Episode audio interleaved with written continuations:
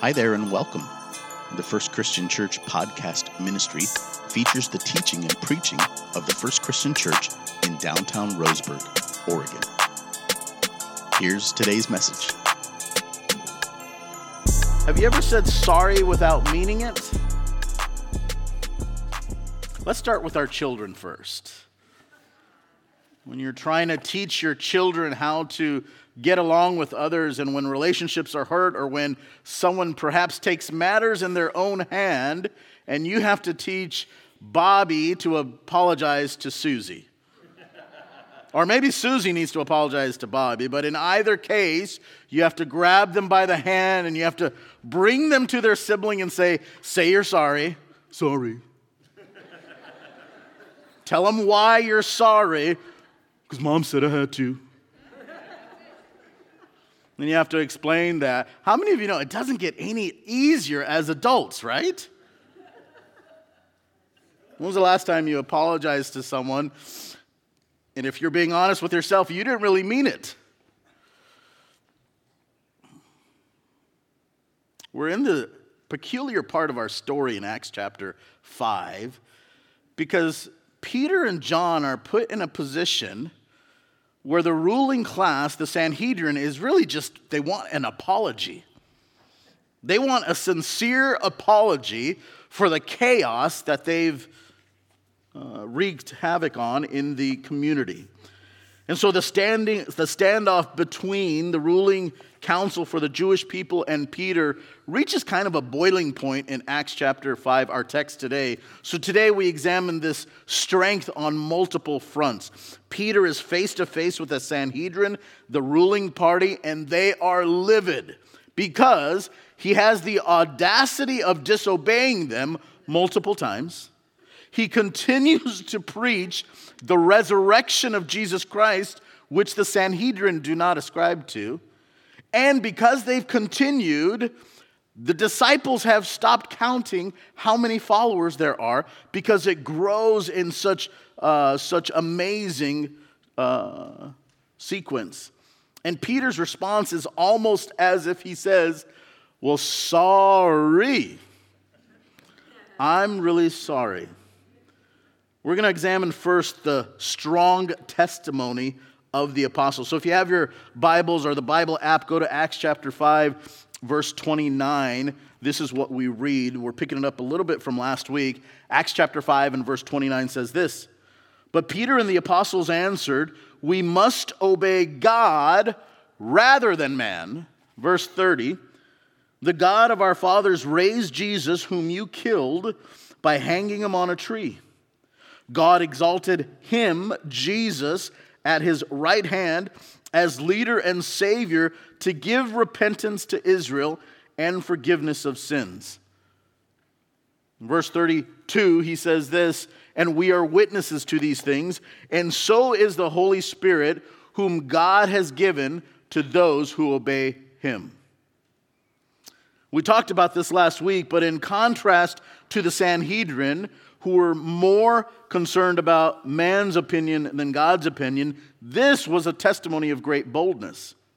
The apostles' response to the council was not a defense, it was not a plea for mercy, it was just a simple explanation of their actions. And so, in general, the New, Te- the New Testament teaches us that we should submit to those in authority over us. Yet, this submission on the human level is really never absolute and never is more important than submission to God. And so, right here, we have this case where, although they have been taught, uh, even by Jesus, as early as Matthew chapter 5, that they should uh, obey the authorities that God has placed in our life, including the government, including politicians, including officials. But here we see a direct conflict between their obedience to God and their submission to the authority above them. Now, we want to be very clear what the Sanhedrin were asking them to do. Because every single day, you and I submit to the authorities that are above us. Uh, when I get out, uh, when I go out driving, most of the time I submit to the authority above us. Sometimes it's on purpose, sometimes it's on accident. I'm trying to be honest here. But most of the time, when we go out and about, we, we submit to the authorities above us. Um, uh, we all pay taxes. Uh, those taxes are used for things that we necessarily don't agree with.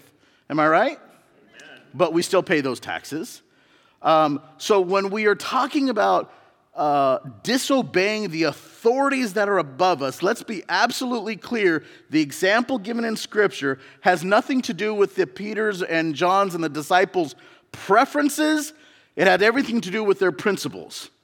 And the two are not the same. What it came down to was this they asked them to stop preaching the resurrection of Jesus Christ a, a few months after seeing the resurrection of Jesus Christ.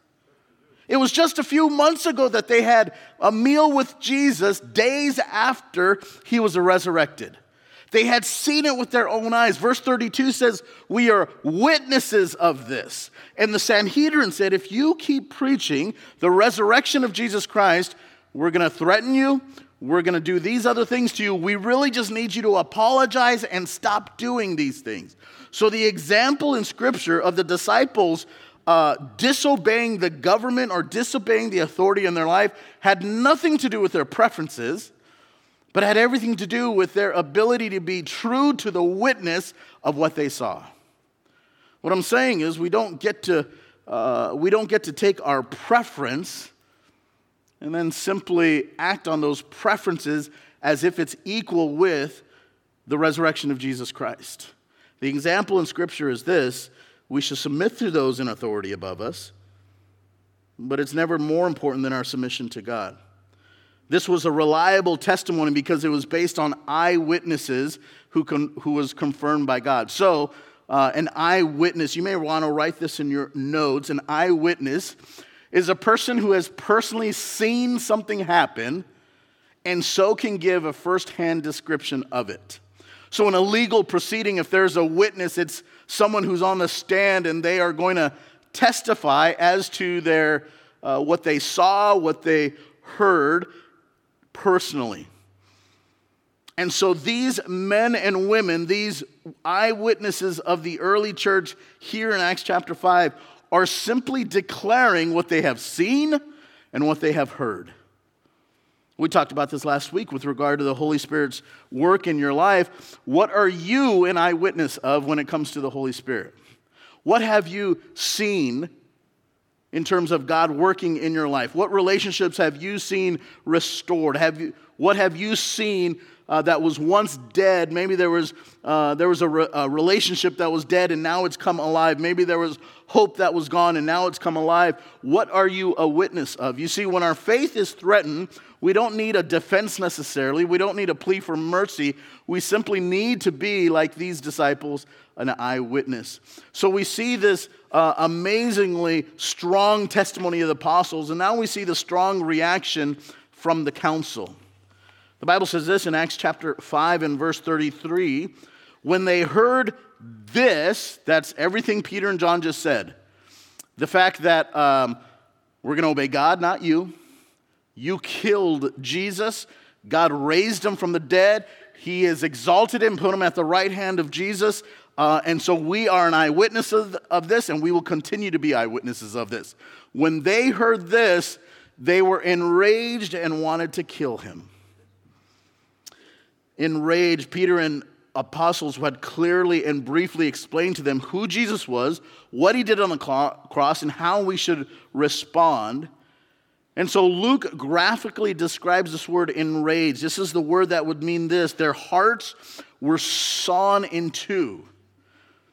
They were this angry, they were this enraged, they were this furious, they were, uh, they were thinking in their mind, Who are you to tell us to repent? We don't need this forgiveness. Don't blame us for the death of Jesus. Don't you know who we are? They were enraged and they wanted to kill him. And so, right then, the death of the apostles are set in motion. We had not previously read that they wanted to kill them, but now it is clear. They were unable to contend with the disciples on the level of truth, and so now they resorted to authority and force. So listen to the pattern that the ruling class had for the disciples. First, they were going to threaten them. Next, they were going to arrest them. Third, they're going to beat them. We're going to see that here shortly. And fourth, ultimately, they wanted to kill him. We're going to threaten you. We're going to arrest you. We're going to beat you. And then if you still don't comply, we're going to kill you. Uh, does that sound familiar? That's exactly what they did to Jesus. Numerous times in the gospel, you saw him being threatened. We see uh, the night of the Last Supper, he's arrested. We'll see the narrative as we read and studied when we looked at Easter. We saw how that he was beaten, and then ultimately they killed him. They had done this before. And they thought if we could threaten these disciples, these followers of Jesus Christ, with the same type of actions, maybe it, they will save themselves and they'll comply, they'll submit to us. They threatened him, they arrested him, we'll beat him, and then we'll kill him. They intended to do the same things to them as they did with Jesus, but they were given advice from someone named Gamaliel. Let's keep reading uh, verse 34 and verse 35 says this A Pharisee in the council named Gamaliel, a teacher of the law held in honor by all the people, stood up and gave orders to put the men outside for a little while. Verse 35 And he said to them, Men of Israel, take care of what you're about to do with these men. I want to just spend a couple of moments on some historical context on who this Gamaliel is. Uh, this was most likely the grandson of the esteemed Hillel. In Jewish culture, Hillel was the founder of Israel's strongest school of religion. Gamaliel was given the title of Rabban, um, which means our teacher, which is a step above a rabbi. There were only seven individuals uh, who earned this title. And significantly, Gamaliel was a Pharisee. And so the Sadducees had all the political power, but it would have been foolishly, uh, it would have been politically foolish for them to ask the Romans to ex- execute these apostles without the support from the Pharisees. We'll, we'll speak a little bit more about Gamaliel when we read about Saul, who turned to Paul in a few chapters. But let's keep reading the narrative here. Verse 36 says this.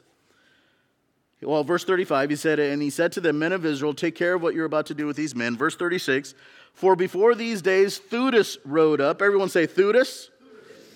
So now he's about to give some examples of people who have caused an uproar in the past and how they were handled before. So he says this uh, Theudas rode us up, claiming to be somebody, and a number of men, about 400, joined him. He was killed, and all who followed him was, were dispersed, and it came to nothing. He basically says there was this guy, he claimed to be somebody. Uh, he died, his followers dispersed. The followers never picked up his uh, cause, and that uh, threat to us dissipated really quick. Verse 36.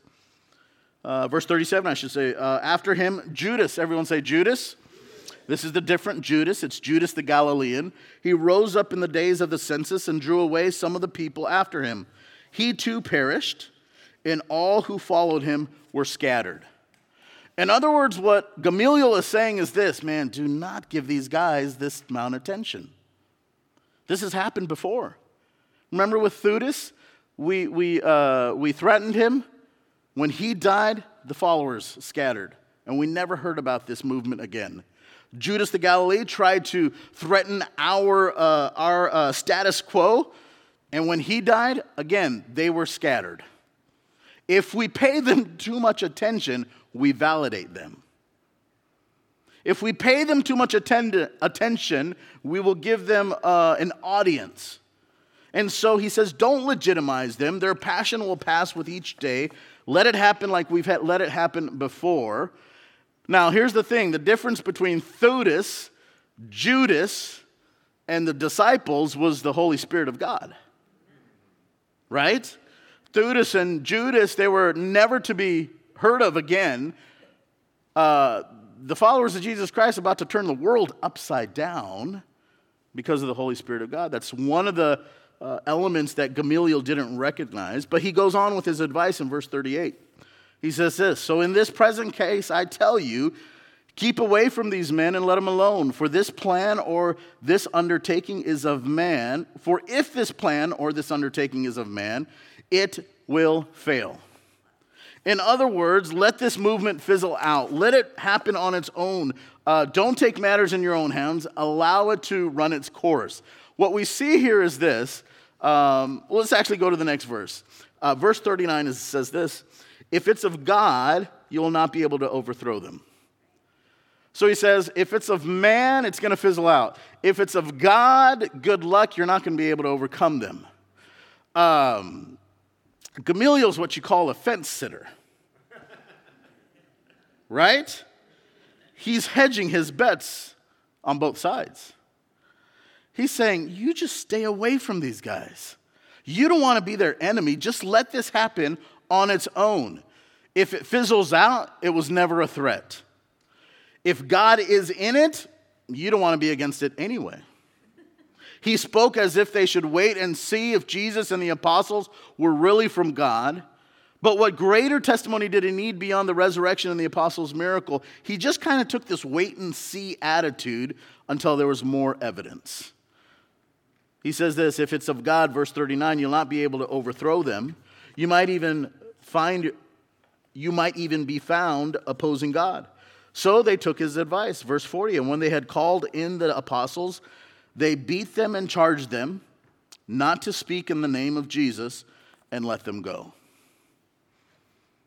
Now, on the surface, this is pretty good advice.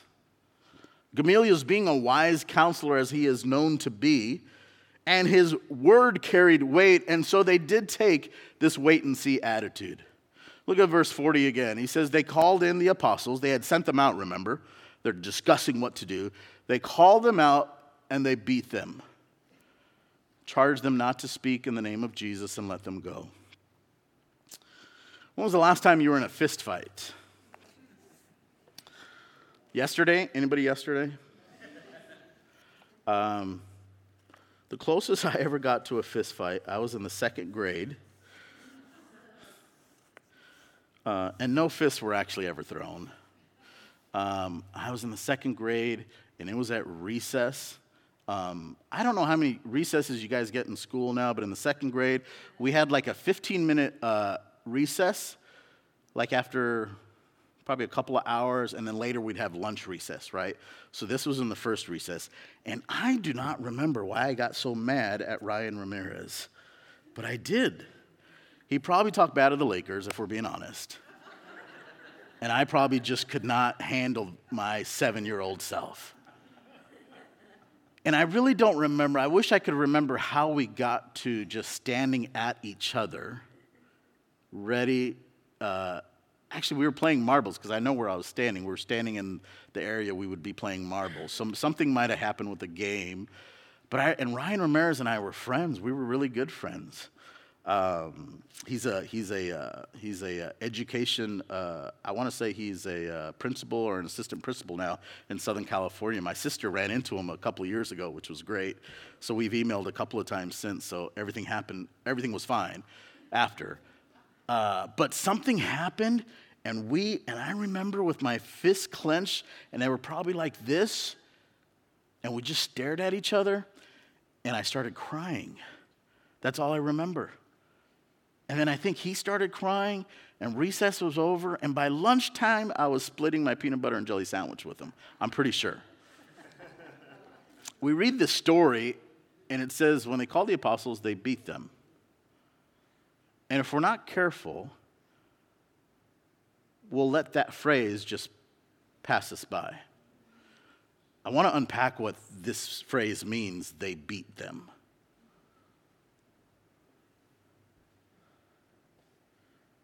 We think maybe it was a, a black eye or two. We think maybe perhaps, um, we think of like a hockey fight maybe, or a baseball dugout clearing brawl.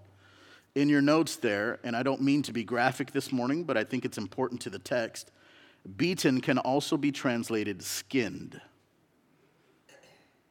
the beating they received stripped the skin off their back.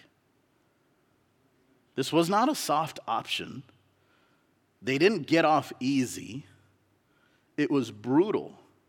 Your scriptures, depending on your translation, might use the word flogged or flogging. We're talking about a rod that has nine leather straps attached to it with pieces of glass or bone. In my study, I realized, or I found that um, they would typically use the knuckles of the bones of a sheep, the bones of the knuckle of a sheep. If you've ever seen the bones, uh, the knuckle bones of a deer, apparently uh, they're very similar. The deer's obviously a little bit larger, but I've been told they're identical otherwise. So the bones and the pieces of glass were designed to embed themselves into the skin. So in Jewish culture, they would call this the cat of nine tails, and in Jewish culture, you would only be allowed to punish someone uh, 40 times, save one, Deuteronomy calls it, 39 times. It was thought that if you went to 40, uh, you, would, you would kill a man. According to theologians and historians, 55% of the time, they did kill him with 39 lashes because of complications that came from the beating. They would whip their backs, and as the uh, bones and the glass would penetrate the skin, it would catch. And so they would use the same type of force as they did when they administered the whip as they would to remove the whip, and that's how their backs would be skinned. The skin would just rip off. Because of Gamaliel's rationale, because it was a compromise reach that they were to be beat and then let go, I don't want us to get this picture in our mind that they were let off easy. The punishment was intended to administer pain and dishonor, and it led to both suffering and that pain. It's interesting because the suffering and even the death of disciples like that of Jesus didn't lead to the squelching of the Jesus movement, it led to its success, success and its expansion. We're a couple of weeks away from seeing the next phase of Acts. We're still in the portion where we're seeing the church start. Here, uh, next week, we're going to see this amazing story in Acts chapter 6 about uh, how some of the people were not being attended to and how the church kind of organized themselves. But right after that, what we see next is the church starting to scatter. And as it scatters to different regions, this type of behavior where they were beat for their beliefs, where they were persecuted physically for their beliefs, did not squelch the Jesus movement. In fact, it led to its success and its expansion. In your notes, we notice next the apostle's strong perspective on persecution. Verse 41 says this this is after they were beat, after they were released. They left the presence of the council. What's that next word? Say it again. It's an odd time to rejoice, isn't it? Rejoicing that they were counted worthy to suffer dishonor for the name. Church, the, the leaders thought they could intimidate and discourage the apostles with a beating. Instead, they left rejoicing. In your notes, they were not rejoicing that they suffered, but that they were counted worthy to suffer shame for his name. It was a privilege to be associated with Jesus in any circumstance, even to suffer shame. It's amazing how much of our life we spend avoiding suffering. How much of our life we try to avoid the hard moments. Libby and I were uh, talking on Saturday morning over breakfast, and we were talking about some things in our life.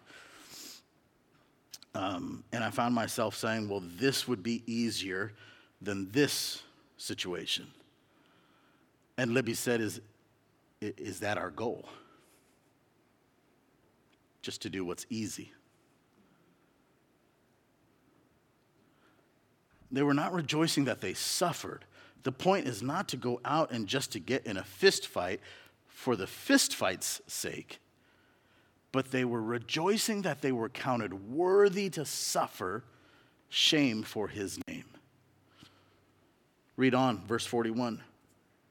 Every day in the temple and from house to house, they did not cease teaching and preaching that Christ is Jesus. This is an amazing testimony. You think about what is the disciples have endured in these five chapters we've looked at so far. No doubt there was an easy out several times along the way. But they had seen too much already. They had seen their Savior die on a cross. They had seen him buried, and perhaps with confusion and perhaps with some uh, trepidation inside, perhaps with some uneasiness, not understanding. Like the kingdom of God must not have made sense in that moment when Jesus was buried. And so, for one day, for two days, three days, they endured the pain and perhaps the disappointment and the confusion. And then all of a sudden, they get word from Mary and the other women who were chosen to release this news on Jesus' behalf, on the angel's behalf, that Jesus is alive. So you think about the roller coaster events for the disciples of going through that and now finding out that Jesus is alive and now having a meal with Jesus and they're walking down uh, the Emmaus road and then Jesus reveals himself to them and they, and they finally say, Is this the time that the kingdom of God will now go forward? And Jesus says, Not quite yet. Wait. Go to Jerusalem and wait. The Holy Spirit's going to come and then you can move forward. So they they're there and they're standing and, and they see Jesus ascend. And if you're like, if you're like the disciples, you're probably going to hang out there for a while.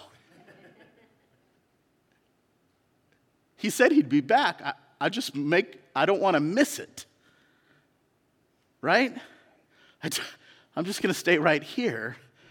And I, I don't want to miss it. And the angels came and said, all right, why stand gazing?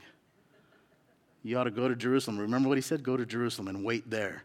So they go to Jerusalem, and that walk from wherever they were for Jesus' ascension to the room they were hanging, hanging out in Jerusalem, that must have been an incredible walk. Those disciples are probably just talking to each other and say, What's, Can you believe what's next? Like, the kingdom is coming. He said he'd be back, and he said he'd be soon. And so we're going to go wait. And when the Holy Spirit comes, whatever that is, then we have the kingdom. So they go to the upper room, and then we read Acts chapter 2. And it's amazing. The Holy Spirit falls upon them, right? And, and, they're, and they're filled with the Holy Spirit. And all of a sudden, Peter and the others start getting up and they just start preaching and teaching in languages they haven't understood, languages they've never been taught. And everyone that came to Jerusalem from the feast of the Pentecost, everyone that came to Jerusalem from all parts of uh, the known Roman Empire that were Jews, but they had to be uh, scattered due, uh, through the course of history, and, and now they're returning back for this feast. All of them start hearing the gospel, not in the Jewish tongue, which would have been fine because they knew Jew, Jew the Jewish language, they knew Hebrew, but now they're hearing it in their own language. And they're probably thinking, oh, so this is the kingdom. This is the kingdom. And the next day, or uh, Peter gets up and he, and he preaches a message, and then 3,000 people are being saved. And then the next day, Peter and John go to the temple, and there's this guy who's lame, and Peter's like, Why not? The Holy Spirit is moving. And he has that man be healed. And that's like the domino effect for where we're at in Acts chapter 5, verse 41 and 42. That starts this this unbelievable sequence of events where the Sanhedrin and, and now the, the, the, the ruling party and the military are all on, on, on high alert. Whatever the DEFCON level needed to be switched to, it had been switched to. Now they're like, we have a situation on our hand. We didn't have this many followers before when Jesus was alive, and all of a sudden they're coming out of the woodwork. We need to address this. So they arrest him, and then they're released right away, and the, and, and, and the church, the early church, when Peter and John told them that they had been released, the early church says, We're going to pray for more boldness.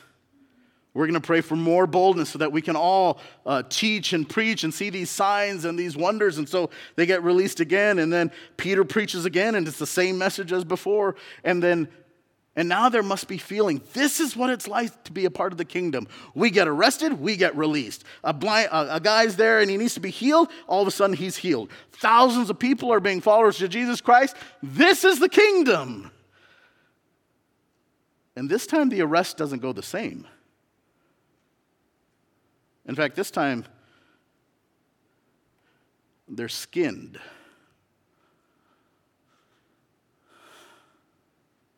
And when they're released, they rejoice that they're counted to suffer for the name of Jesus.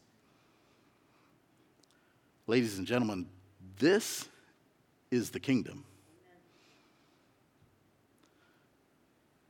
We preach and teach the name of Jesus and if circumstance warrants that we suffer, that we're persecuted in Jesus' name, we say, Thank you, Jesus, that I'm able to suffer in your name. Charles Spurgeon wrote these words. I don't normally include a quote of this size in your notes, but, but Spurgeon said these words. Um, in the mid to late 1800s that I think are profound for us this morning. Watch your toes. Because he says this You are a coward. Yes, put it down in English you are a coward. If anybody called you so you would turn red in the face and perhaps you are not a coward in reference to any other subject. What a shameful thing it is that while you are at bold at everything else, you are cowardly about Jesus Christ. Brave for the world and cowardly towards Christ.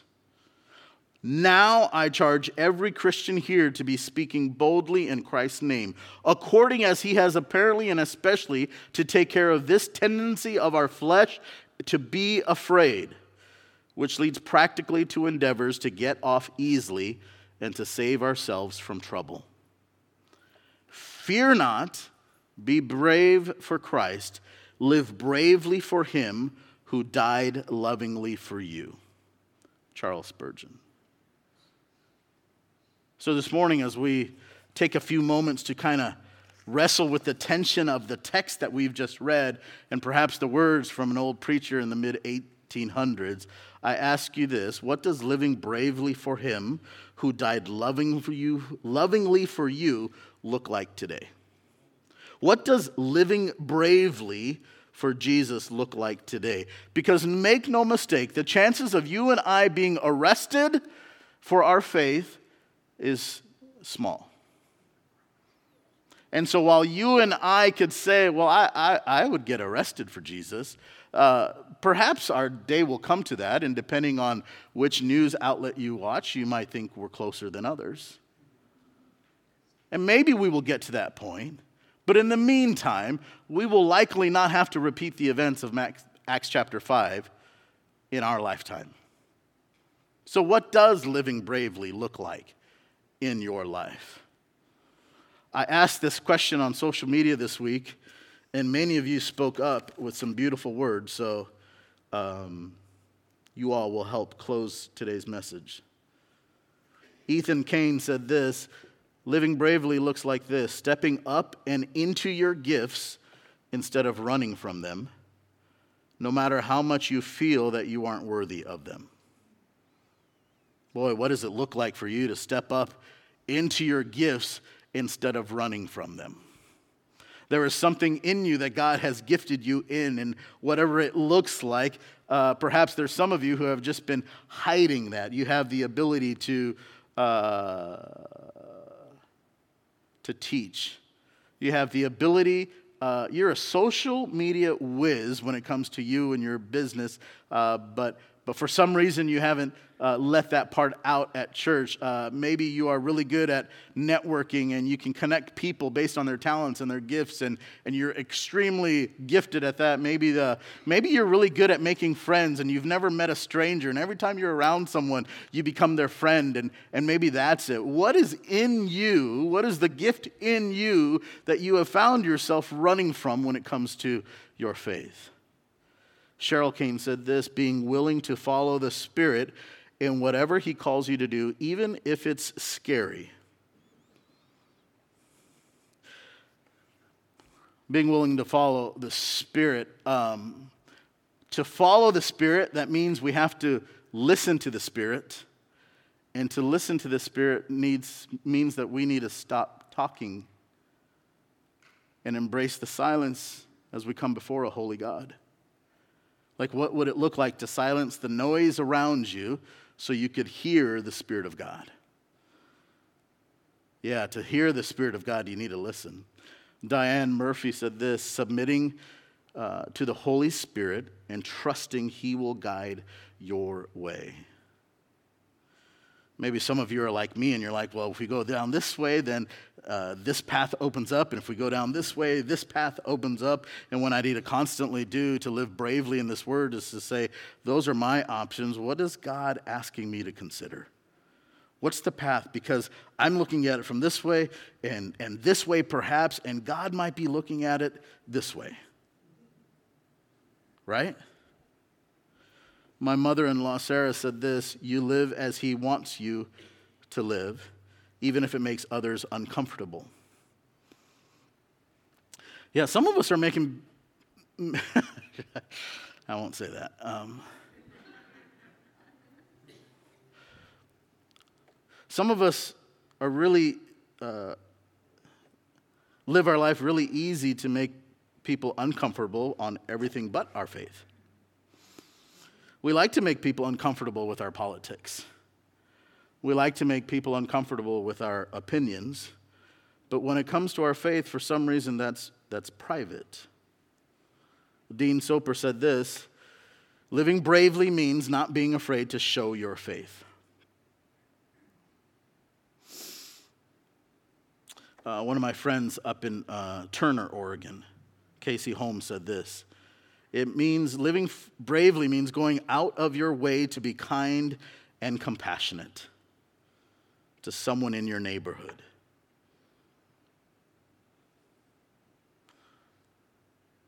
Another friend in uh, Eugene said this, Becca Fitch said this One thing for sure, living bravely for Jesus requires that we put ourselves in a position of listening to him first. Yeah, we gotta, we gotta figure out what it means for us to, to just listen to the Holy Spirit, and as He speaks, we simply respond. Uh, one of our missionaries, Donna Stroop, said this just do it scared. Whatever it is the Holy Spirit is asking you to do, do it scared. Just do it. Just be obedient. Steve Wicker uh, said that he has these cards that are made up and he uses them when he invites people to church and they have his name and his phone number so that he can, uh, if you want one, I have one. I just got one. Just an example. And, uh, and it has a, yeah, it has his name and it has the church's address and the, and the website and uh, it makes it easy for him to make that connection. On the back, he has a, a Bible verse. What does it look like for you to live bravely? Uh, to hand someone your name with a Bible verse on it, for some of you, that would be pretty brave. I think it's awesome that the verse he uses is Romans 1:16 for I am not ashamed of the gospel of Jesus Christ. I'm not asking you to plaster your back of your car with 28 bumper stickers. I like reading them all by the way, so go ahead and do so. I'm not asking you to go out and to hold a sign. What I'm asking you to do is to think what does it look like to live bravely? Because to drive around with a car with a bumper sticker may not or may not be brave for some of us, but inviting someone to lunch and simply just say, um, how, are you, how are you doing with, with the loss in your family? I know you're going through a divorce. I just I wanted you to know that I love you and I'm, I'm here for you. What does it look like to live bravely? Because, see, church is not a place we attend, it's a people that we are. And as we read through the book of Acts, it can be easy for us to read through Acts and simply read it from a, a spectator point of view. My youth pastor, when I was a, a teenager, Brother Beigel, said this. Brother Wes Beigel, he pastors in Texas now. First of all, he complimented all of you guys who commented. He said, he, he's like, You have a very wise church family, Daniel.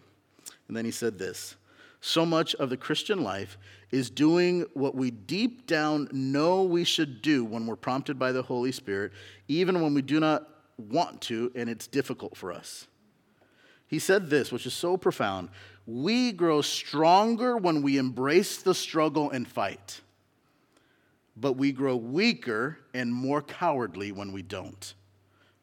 We grow stronger when we embrace the struggle and fight. We grow weaker and more cowardly when we don't. Here's the thing you have a choice. You get to choose from Acts chapter 5, verse 29 to 42. You get to choose who you are. You can be Peter and John and the disciples, or you can be Gamaliel. Gamaliel was the fence sitter. Gamaliel was the one who said, Well, we could go either way. It just kind of depends on, on, on what kind of evidence we see. Gamaliel was the one who wanted to uh, take the test of time and say, uh, we're just going to wait this out. And yet, way more important than the test of time is the test of eternity. And where Gamaliel, who had studied the scriptures, who had knew it as a boy, who was a rabban, not a rabbi, a rabban, who was later uh, his most prized pupil was Saul, who would become Paul. Uh, Gamaliel, who could have influenced these people and who could have uh, influenced the Sanhedrin and the ruling party. Gamaliel, who knew the scriptures from a baby, just sat on the fence and said, I don't know, man, we can go either way on this. In fact, let's just let's let them reveal their faith. And you have the opportunity this morning, and you can say, you can be like the, the disciples and say, We must rather obey God than man. We are witnesses of what we've seen. I've seen Jesus work in my life. I've seen marriages restored. I've seen my kids have hope for the future. I've seen in my own life the restoration that He brings. I am a witness of what Jesus has done. You can do that. Or you can be Gamaliel and simply say, I don't know, man, we'll see. Well, everyone else live out their faith, and we're just gonna we'll just wait and see. And you'll wait and see long enough until you are simply out of the faith. It's an amazing, strong testimony of the apostles. Boy, they came to them and they simply said, We know what you'd like us to do. We know that you want an apology, but man, we must rather uh, follow God than man. There's no way we can turn back. We have seen the goodness of God in our life. And the reaction from the council, they were enraged. They wanted to kill them, and they were talked out of it, and they were beaten. They were, boy, they were persecuted. They were skinned in that moment. And they went home rejoicing that they had been worthy to suffer shame on behalf of Jesus' name. Today is the choice for you as a follower of Jesus Christ. You can go through life intellectually uh, astute, educated in church all your life, and your faith simply amount to, I don't know, man, we're just going to see how this plays out. Or you can say, my goodness, when I look at my life, I am a witness I have seen the goodness of God. And because I have done so, I count it an honor to be worthy to suffer shame on his name. And so I will obey God rather than man. Let me pray for you this morning. Dear God, as we consider this event in Acts chapter 5, we are humbled to be, Father, I am humbled to be called a Christian in the same manner that these disciples were these who were tortured for their faith, who were beaten, who were skinned alive. And even in that moment of persecution, they rejoiced as they went home because they were worthy to be suffering in the name of Jesus. It's an honor to be a Christian with these followers of Jesus Christ. But Lord, I, I, I fear for my own life that there are moments and times where I, um, as Ethan was saying, I'm, I run away from my gifts and I keep those hidden because I'm scared. There's a fear in me of what if I lose this relationship, or what if I lose this friendship, or what if someone sees me do this right now, or uh, I'm, I'm, I'm at risk of losing something that in the end is so temporary on what we might gain. And so, Father, I pray that you would allow these words to find a resting spot in our heart, that we would consider how we want to live out our faith. Father, we are all witnesses of what you've done in our life. We are witnesses of the goodness of God in our life. And yet, Father, there's a choice for us to make. And so, Father, I pray that you would give us the boldness and the courage to simply live out our faith as these followers did, that we would live bravely as Spurgeon reminded us.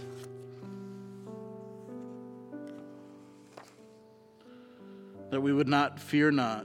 I'm sorry, that we would fear not and we would simply be brave for you. Father, I pray that we would resist the urge to be on the fence as Gamaliel was. That we would resist the urge to be on the sidelines when it comes to our faith. But however you are leading us in this moment, as our missionary reminded us that we would do it scared.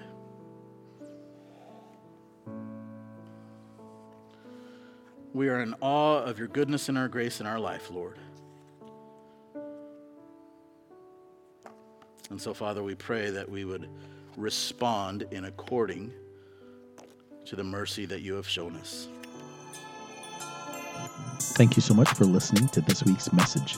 If you made a decision for Christ or would like prayer with someone from our church family, we would love to connect with you. You can message us on Facebook by searching Roseburg First Christian Church, or you can email us directly at roseburgfcc at gmail.com.